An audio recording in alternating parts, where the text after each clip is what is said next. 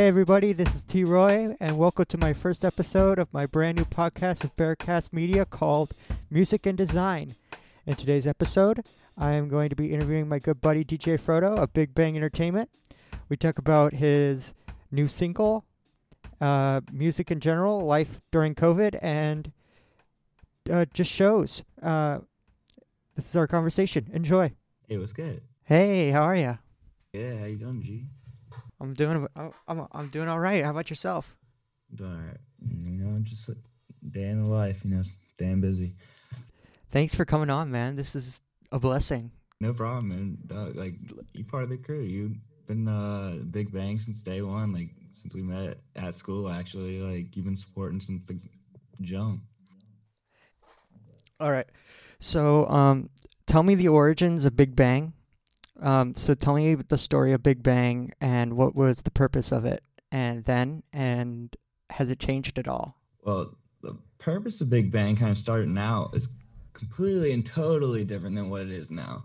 So what it kind of started out as is kind of just me and a few of my buddies were. Oh, I wasn't really a rapper. I always was into like audio and like production. So like I always had like the kicking stubs and some my trunks and stuff. Like I'd hook it up, get like big old amps, but I never was into like actually being like lyrical. And so I was always the guy in the back. All my buddies would like spit and freestyle in the car, but I have like a hard time like speaking in general. I always stutter. I got my own anxiety and my own problems like that I've dealt with and you know worked through. But um yeah, that's why I was never really an artist. So I was in the back and I was like, all my guys, all my buddies were like artists. Like I totally like you know, make just make them sound better. I can do the research and learn how to be the guys behind turning the knobs and everything like that. So I did the research and then I started recording them and we just called ourselves Big Bang, you know. Um, my college house at the time was called Big Wang uh, Theory because uh, all the houses had different names called like, you know, the college houses. So we just went by Big Bang uh, Productions and um, because we didn't want to go by Big Wang Productions. so you, yeah, and then I got my LLC a few years later, and Big Bang Productions was taken, so that changed to Big Bang Entertainment. And so, back to your question about has the origin changed? Yeah, because at the beginning it was just a bunch of buddies getting together, just having fun. You know, there wasn't even money, even like thought about. Like we were just like trying to create stuff. We had a common interest, and then once money got thrown in, we kind of saw how serious things got. We took it more serious. Um, and I was also DJing at the time. My dad's a DJ, so that's kind of what got me interested in that. But um, yeah, so we just kept working and working, and then some stuff came up. We parted ways, and I I was one that came up with Big Bang, so I kept it going. But I changed my direction multiple times, but I kept it going, and now it's I got my own studio. I got a phone booth that I soundproofed, and you know, I'm making money recording people out of you know my own stu- my own studio and DJing every weekend. It's a blast. So tell me about Big Wang. Is, was that like a frat house you had at Miami? Nah. So I back in uh, Miami, I played baseball. So I was living with four other roommates, and I lived in the basement. So I had half the basement uh, cut off to a designated studio. If you go back to like, I took took uh, took down a bunch of my old tracks, but you could literally hear the, like the laundry turning in the back of it. but my studio was on one side, I was on the other side. Um, my four roommates were upstairs, and like every house in Miami's like named something like just crazy. So we were the Big Wang Theory. Our neighbors were like um, the Pink Panty Thieves. I even forget what it was. They're just stupid names, like funny, catchy names, and that um, that's just like how everybody knew it. But like we were the baseball house, so everyone just kind of knew of the Big Wang Theory. That's where everyone would go after the bars and stuff. So we kind of just took that name and twisted it a little bit. So, um, where did your name? So, besides your fro, which is amazing. Thank you. We love your fro. It's it's your personality. Um, where does your name DJ Fro-Doe come from? Uh, so this comes back to back to when I was playing baseball. So none of my coaches could actually say my name right. So I was called McGillicuddy. Uh, do you even know my real name? McKelty. Okay, I was making sure, Will. So so no one could really say my real name, so I was called McGillicuddy. Uh, my uh, coaches used to call me Akeem because my last name's uh, Aikman, and um, they just couldn't say it. So like I always had these nicknames. So uh, once I started getting into music and stuff, everyone started like making jokes, and you know, kind of making fun of me. So they're like, they just call me Fredo. Like they're like, oh, DJ Fro-Doe's up the bat. Like, so I was like, you know? I'm just gonna run with that. I'm just gonna stick with that. I like, and this is before I had the fro. This is like when I played baseball. I had some pretty strict parents growing up, so like I wasn't allowed to really grow my hair out. Honestly, like I had to have like it wasn't buzz. I had to fade. I was clean. I was always clean with the fade. Had the waves and everything. You know what I'm saying? But anyways, so I didn't even have a fro. They just called me Fro-Doe because when I like it would grow out a little bit, it would just like you know get that little poof on it. But I ran with it and it stuck. And then I had to grow the fro out once start things started kicking off a little bit. So growing up, you had strict parents. Uh, yeah, I mean, yeah, that's. I mean, I don't really want to speak on it too much right now, but yeah, I understand. I was, I, they weren't strict, strict, but I, you know, I couldn't do a lot of things a lot of other kids could do, but that's yeah. kind of why I am. What, Would you say your um, dad was like a huge influence on what you do? So I don't live with my DJ dad, my biological father. He, I live with my stepdad. So I don't really see my biological father as you know that much. I see him like around holidays and stuff, but um, you know, I did all my DJ and stuff on my own pretty much. But he's kind of told me do's and don'ts kind of thing. But like, you know, like this is all hours and hours and hours of practice, YouTube. Like I didn't have really anyone really show me how to do anything, which is, you know, kind of weird, but it's it's kind of what made me what I had am now and kind of show I mean if he if he would have handed it to me, then I wouldn't have, you know, wanted to work as hard as I would like I, I'm still not happy with where I'm at. I still want to get, you know, I'm still growing. I'm still wanting to help all these other artists that are, you know, you like Malcolm putting him, you know, he's making a beat. He's working on a beat right now that I sent him over. I got some uh, vocal stems. We're about to drop a new song here out uh, soon. Stay tuned for that. Oh boy, I'm gonna have to. I'm gonna Halloween have, vibes. Ooh, I, lo- I love me some Halloween vibes. So, um, speaking of artists and other um, different artists that you work with, uh, tell me about how the writing process and recording process goes with artists such as Malcolm, or how it differs from when you're working with K Fly or you're working with Naf. Oh yeah, so everybody has their own different recording process, and it's weird because like even when it comes to me, because like I recently got into you know recording. I have a mixtape coming out that I'm putting a bunch of like well-known art or not well-known artists, but higher up artists in Cincinnati and trying to get them more exposure. Um, pushing it out. It's gonna be a whole like like DJ Khaled, Fro-Doe, that kind of style thing. I'm making all the beats for it. Um, it's it's gonna be great. But um, back to your question, I completely lost it. Not gonna lie. Can you repeat the question? So tell me about your recording process and your writing process. Okay, so the, yeah, the recording process. So it differs from like everybody. So that goes goes back to what I was talking about with the mixtape. So like having all these different artists in there, it's hard to gauge on how much time it's going to take each person to record. Because Naf jumps in there, he'll do a, a one take of a song. Like he jumps in there, he'll spit the whole entire song one go, no do overs, ad libs and all in one track. Like, I don't know how the dude does it. He literally does everything in one go. It's wild.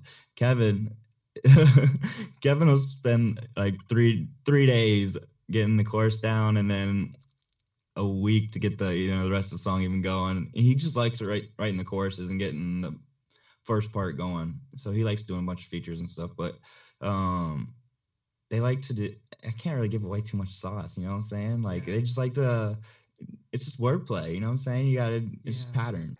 So is that what you would call yourself how that makes yourself like how is that how you guys make yourselves different from everyone else like how you're unique i mean it's everybody's unique in their own way but the more you do it the more you're able to perfect the craft of what you're doing so you know when we first met, well, what was that? Like two years ago? One year, a year ago? Year and a half ago, yeah. So like we you know, I wasn't even like really recording myself because I hated the way I sounded on the mic.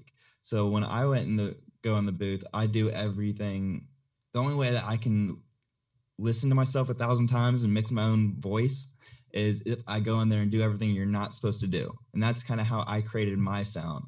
I went out, I go in there and I like, I yell in the mic, I hit the phone booth on the sides, I make sound effects that like just I just get you know turn in there like I'm I purposely clip and then I go over there and I just engineer like I do it from a vocal engineer standpoint. So that's like a different side like different sound. Everyone says find your own sound, create your own sound, right? So everyone has their own process and their own style of you know recording style. That's their style. Right. The more you perfect it, that's more unique it's going to become. You know what I'm saying? I know exactly what you're talking about, and definitely when that's definitely on Funky. I was listening to Funky the other day in my car, and uh, I was just like, "That's this is golden." Like, I appreciate it, dog. Like, I did a backflip on stage of that actually two oh, days ago. It was, oh it was my lit. god! So we, uh, we sold of, out Thompson House at uh, it was capacity for COVID, so it was it was great. It was awesome. Speaking about Thomas Thompson House, you're gonna have to tell me like your favorite gig story. Oh, let's see. So my favorite gig story isn't even at Thompson House. It's at Blue Note. Um, I was so me and one of my or my, my team at the time. We opened up for Blue uh, for uh, Caskey at Blue Note, and I was DJing the whole the whole night. I was there, and it, it was awesome, dude. And then we were so we went on right before Caskey, and um, so so I remember the whole crowd was turning, like the whole place was packed, and then like literally, I I went out there because like I was my my team was out there, so I was going out there to do the ad libs. Like I was leaving the DJ board, and I kicked the power cord, so my whole DJ like board just shuts off, and I'm just like, oh, and the whole crowd just like, what? And I look down, and I'm like, my thing just didn't come unplugged. My thing came like it like broke, like it uh, it like came apart and the my cords were all dangling and stuff, yeah, but like yeah. it still had the two prongs. Mm-hmm. And I looked, I like held it up to the crowd, and they're like, "What?" The, you know? I just went over and I plugged it in, and my, I saw my board light up, and I was like, "Yes!" And I literally said. and we just jumped on and we just kept, and it just kept it going. It was yeah. awesome. Yeah, I remember. The best part yeah. I just jump in the crowd and that I crowd started for the first time. That's my that's the craziest. I I remember going. I remember when we went together to that. We were. I went with Malcolm and uh, Haley. We went to this that show and I was drinking monsters the whole time. and I remember I went up to the stage with you that one night and we were talking the whole time. And I was actually on um, Wise of Eli's Instagram story or uh, his, yeah. his page. Shout and yeah, yeah, shout out Eli. I love that man. uh, um, I was on his page scrolling through, and I found a video of that very concert. Like it had to be a couple days ago, and I loved how the whole entire video was just me and you talking. and, and was, that's how it is. There's always it's either uh, it was you. What was it? Last concert I had uh, Earth up with me. Uh, yeah, you, you know Earth, right? Yeah. Earth, Earth, Earth was at the concert with me that night. Yeah, so Earth's been coming up a lot. Malcolm's uh, coming up here soon. You need to come down, dog. I know, I know. Definitely, definitely, definitely, definitely. I'm gonna try and go to the show on Halloween. Oh, all right. Um, hey, if, I got two shows on Halloween actually. Uh, I'm gonna I'm gonna go to the after party. I want to go to the after party. Jesus. I got you, bro. It comes with every uh, pre-sale ticket. So if you need one, hit me up. I I'll let you know. You gotta come through. Yeah, I gotta come through because I, I I gotta support my boy. Yeah, you gotta support us, bro. I gotta go. I gotta go support. The whole after party is gonna be a blast too. It's down at uh, like I already told you about it, but it's at a motorcycle club too. So I also got a PA system. Oh, that's tight. Yeah. Like I I I've never been to a motorcycle club in my life. Tell like. They're fun. I, I, I never went to one until I got my motorcycle. Then I was like I got, I kind of felt obligated, you know. And I was like, oh, this is dope. You know. You bike? Yeah, I got a motorcycle. I got a GSXR. Oh my god. You don't remember me riding that cl- like class? No, I just remember you. I think I. Th- yeah, you do. I always had my helmet. No, no. What? No, you didn't. You, you, I think the last time we were in class together, you didn't have your bike. I haven't gotten rid of it. No, as in as in it was in the shop or something. I forget. Oh, uh, I got you. I, uh, uh, oh, maybe I was working on it. I'm not sure because I know because um I left like in the spring semester. We left early because of COVID, Yeah, I forgot the COVID stuff happened. So like, yeah, it probably was when I was working on my bike. Dude, it seems like it was so like recent. Like COVID's been around for so long. It's I know. and it's affected everything like everything i'm like i'd be i would be booked twice as much and i would also be like getting paid more because it's affecting every it's, it's affecting how many people are, are coming which is affecting how much the bar's making it's affecting how much they're able to pay their employees it's affecting how much the DJ is able to get paid because the door sales are lower and the DJ gets paid off, off door sales and off of you know how many people they can bring in and stuff. So it all revolves around everything, and everybody's kind of eating it in the music industry right now a little Right. bit. one of the shows um, at um, Thompson House um, changed how you've performed, I suppose. It's a great Because. I, I, I, I scroll through, I scroll, I scroll, I scroll through Instagram, and um, E11 is always posting about you.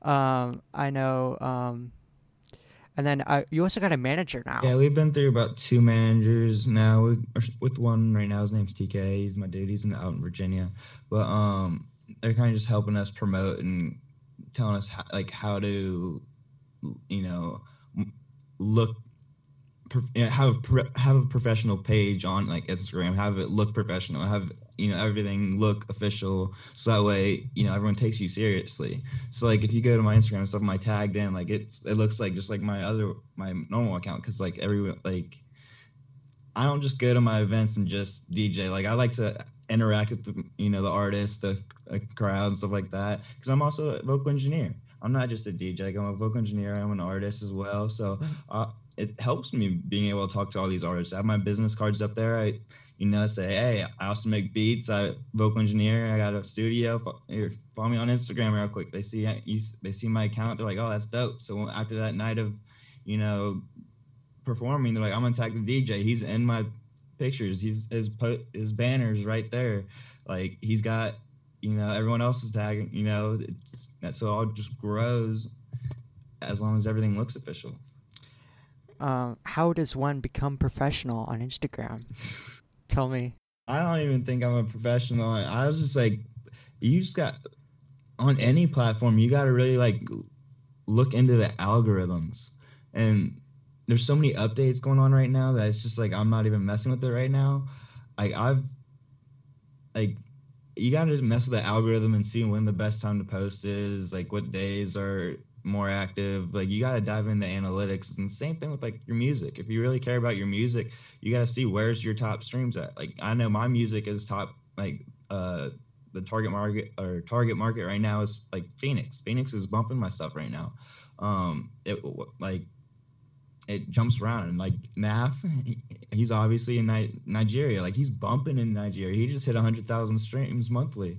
Like it's crazy. Um Kevin I have to check Kev- what Kevin's is. He's he was in like England. Like England was like his target target audience. Like he was big in England. I gotta see how Big Bang has changed since Cascade. Oh, bro, it's crazy. Just wait till you see them. Just wait. It's great. I'm I'm gonna leave it up to you to decide. You know? You you've been saying on on the Snapchat. You you've watched the changes come yeah. Over time. I've seen uh, like I I kind of get jelly. Not gonna lie. I'm like I overpost on Snapchat. It's like my li- whole like life documentary. no. That's what you should have done for degree project. I'm about to change my degree project. I'm about to just make it. I'm about to release an album because my idea that I was doing is way too hard for how busy I am. Yeah, it's way too big. Pretty much to wrap this all up, you're headlining at Thompson House every weekend. You're having a sh- you're you're releasing music, and you're also vocal engineering, and you're rapping at the same time, And making beats and um, and making beats, and doing school. Look at this. This man is epic. All right, Fro-Doe, it's been a blessing. Thank for- you, Will. Thanks yeah, for having me Thank- on. yes, thank you for coming, and um, I will see you tomorrow, right here. Cheers.